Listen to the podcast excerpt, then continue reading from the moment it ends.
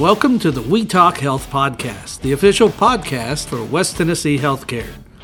Please be advised that this podcast is not intended to replace any medical advice. Always follow your medical professional's advice and direction. Nothing said in this podcast is intended to supersede or supplement the direction of your medical caretakers.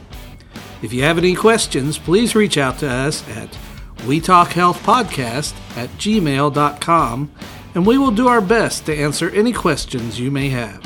Welcome to another episode of We Talk Health. My name is Will Cashagro, and joining me in the studio today is one of my favorite people in our system, Dr. Michael Abdelmessa. How's it going, man? Hey, Will, how are you? We got the applause bringing you in today. Yes, there we yes, go. Appreciate that. That's Abso- nice. Absolutely, man. So thanks for coming in today. We're going to be talking about RSV, Okay. and it's uh, it's kind of going around the West Tennessee and I'm sure larger areas as well. Mm-hmm. Um, so we're going to dive into what that is. Before we do that, I'd like to get to know you a little bit better. I'll help the people at home get to know you a little better. I know you're a pediatrician in Dyersburg. Mm-hmm. Uh, where in Dyersburg are you, and uh, what do you like to do when you're not at work? All right. So, yes, I'm a pediatrician in Dyersburg uh, with West Tennessee Medical Group uh, Primary Care Pediatrics. Uh, I usually see children from, you know, range from zero to 18 years of age. We do physicals, we do sick visits, we do pretty much everything. And uh, my clinic, yes, is right behind the hospital. And I live in Dyersburg, so it's great living there and working there. Uh, outside of work, I usually either try to uh, play soccer, uh, Okay. pick, pick up games. Uh, some now I picked up uh, golf, so now I Nice. I'm enjoying golf. It's an expensive sport. I, that's what I've heard. You play Yeah. at the at the farms At in the Dyersburg. farms, yeah, correct, I'm from Dyersburg, so Oh, I know okay, I know yeah, the yeah. area well. That's right. Yeah, at the farms, uh, it's lovely there, you know, and starting to realize how hard golf really Yeah. is. I've picked up clubs just to play putt putt, so I've, I've never you know right. actually played the actual game. That's so, right. Uh, well, cool. Thanks for coming back Of today. course. Yeah, so RSV. Let's talk about it. So, what is RSV? Yeah, so uh, RSV is a respiratory virus. Uh, the full name is respiratory syncytial virus, Okay. and it's a like the name says, it's a respiratory virus. Uh, it often occurs or mainly occurs during you know fall, winter, and spring uh, times. You you'll have like peaks during the winter. Obviously, we can start seeing it as early as September and as late uh, all the way into like April. Okay. Wow. So, how Mm-hmm. does it spread? I know it's a respiratory virus. So, is Mhm. it that that leads me to assume it's like people coughing and not covering their mouths, or sneezing, or stuff like that? Is that Exactly, you're correct. So m- mostly uh, respiratory droplets through coughing, sneezing, uh, but also you know if a person coughed and sneezed, and even though covered it by his hands and touched the no- doorknob, Mhm. that virus is alive uh, quite a uh, while on those door uh, those fomites we call them Mhm. um, for a while. So also, if you touch uh, surfaces that were contaminated by that virus, Okay. you're amenable of getting it for sure. Okay. How long is a while? Is it like a couple of hours or maybe a couple It's of days? It's difficult to say, but obviously, the longer it is, the less likely you'll be able to transmit it. Sure. But uh, it's it's quite, uh, I would say, into the hours. okay. Mhm. Wow. Can RSV lead to more serious infections or Yes. diseases? So RSV mainly affects, you know, uh, we're mostly worried from zero to uh, two years of age, or even one year of age. Sometimes we can say the limit, uh, but it's really hard on uh, kids uh, zero to six months, Mhm. it's the uh, and also premature infants. So even though he's six months or eight months, but if he has history of prematurity being 25 weeks, being 30 weeks, it affects him pretty pretty severe because that lung development is not there. It also affects people who are immunocompromised. uh, Okay. people who have issues with lungs, say for example, cerebral palsy children Mm-hmm. who have who have like distortions of their skeleton and their lungs don't in, uh, inflate well. It can affect those children as well, uh, pretty severe. Uh, and then any children even above the age of two who has a chronic medical condition, who's on oxygen at home, who has uh, Wow. just a chronic medical conditions usually affects them pretty hard as well. gotcha. Uh, but for the most part, it can be uh, as mild as just a fever, a sneezing, and a cough, and you'll be fine. And then RSV does follow this little kind of pyramid shaped uh, progression of it gets worse the first you know three to five days, and it will you know get better after the fifth day. Okay. It's more of a common thing that is known. It's sometimes has not been shown Mm-hmm. in studies, but like regular among uh, physicians and uh, pediatrician to know that there's this progression of RSV getting really worse and then getting better.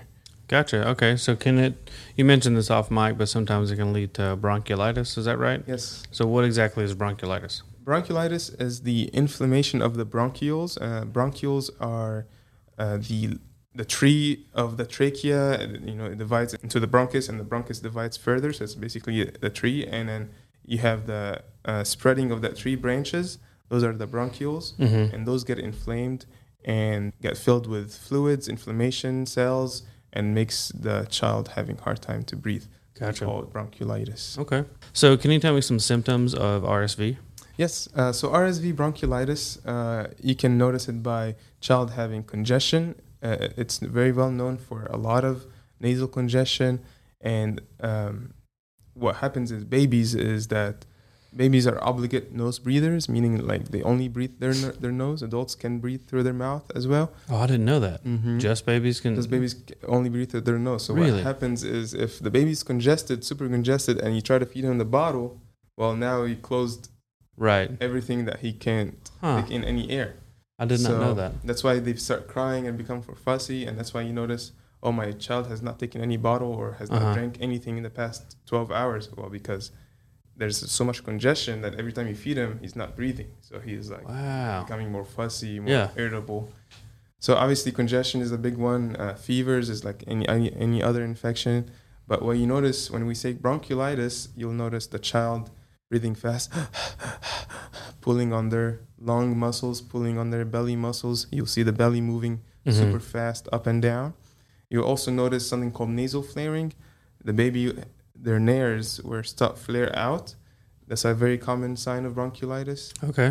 Also, uh, we call it tracheal tugging, where the area right and between your chest and your neck will go in, will Mhm. sink in. So definitely, if and definitely uh, ribs showing. So if a mom or a parent uh, usually sees or a caretaker of the baby who sees any of those signs, congestion, fever, the baby is fussy, baby is irritable, and definitely nasal flaring, the belly moving up and down super fast, uh, and then ribs showing, that could be a sign of bronchiolitis and sign of respiratory distress, uh, meaning that they need to go see a provider immediately. Yeah. So, what are some ways that we can protect ourselves from it? The best ways to uh, protect children from RSV mainly is to prevent sharing uh, good hand hygiene, obviously, bec- uh, sanitized services. Uh, if a, if you know someone is ill, you don't you know kind of say you know what you you don't have to necessarily meet if the meeting is not dire, Mm-hmm. and avoiding you know avoiding adults and because in adults even if you have RSV you might not have you might have like really mild symptoms Sure. And- but then you go visit uh, people with younger children and newborns that can have a large effect on them so I say try to limit yourself as much as to people exp- exposure as much as possible sanitize services and good hand hygiene should be able to uh, limit the risk of transmission Okay. So, that's definitely a good thing to keep in mind with the holidays coming up. Today is October 28th. So, uh, you know, we've got Thanksgiving, Christmas. I don't want to skip over Halloween because that's coming as well. But, that's right uh, you know, those tend to be holidays that people get together to have meals and hang out and all that kind of Right. stuff. So, if you're planning on hosting or just going to a family or a friend's house to attend a party or a get together, just use common sense. Right. Wash your hands. Uh, if they ask you to take your shoes off at the front door, do that. and then- Actually, I did a podcast with uh, a doctor. I'm sorry, a TikTok video with a doctor in Martin yesterday, and uh, she was saying that if uh, you have a newborn baby, there's a spit rag, I guess is what we would call it, and if, Right. if it falls onto the ground, you need to use a new spit rag because there's all kinds of viruses that could That's get on that in just a few seconds of it being on the ground. So That's right. That's right. Yeah. And then you you see those common uh, Facebook or Instagram uh, pictures. It says you know if if you see a baby, you know just try to don't go you know want to kiss the baby or whatnot. I know it's very cute and Sure. the pictures and whatnot, but uh, try to limit respiratory droplets to the baby. So. Uh, no kissing for now until until the season is over. yeah. Uh, sure. But yeah, Well, Dr. Abdelmessa, Dr. Michael, as you're more commonly known as, Mhm. thanks so much for coming in today. I sure appreciate it. RSV is something that I'm learning more about. I don't have children of my own, but I do have young nieces and nephews who are going to be around for the holidays, so I'll definitely have to keep that in mind. And right. if people were in the Dyersburg or the greater Dyersburg area, Mhm. uh, and they needed to come see a pediatrician. Are you accepting new patients right now? And, Definitely. Uh, how do people get in contact with you? Yes, sir. So I'm definitely accepting new patients. Uh, the way, the best way to contact my clinic is the phone number, which is the 731-287-4500. There's me and Dr. Kemper, and there's two uh, NPs there. Obviously, Dr. Melton is there. Okay. Uh, so they can come if they are concerned about anything, and mostly, obviously, bron- bronchiolitis given the season. Uh, just let them call, and, and we'll see them. Yeah, that sounds great. Dr. Michael, it was great to see you again. Uh, thanks for coming in to talk about RSV and bronchiolitis. Listeners, like we said, if you're having any issues uh, or if your children are having any issues, don't hesitate to call them. Phone number is going to be in the description of the podcast. Number again is 731 287 4500. They are accepting new patients. They want your child to be as healthy just as much as you do. So don't be afraid to give them a call. Super great people, really knowledgeable, and uh, won't hesitate to help you, your children out. So, again, Dr. Michael, thanks so much Thank for coming you for in. having me, and I appreciate it. And yeah, we're here to help the people out. Absolutely. This has been another episode of We Talk Health.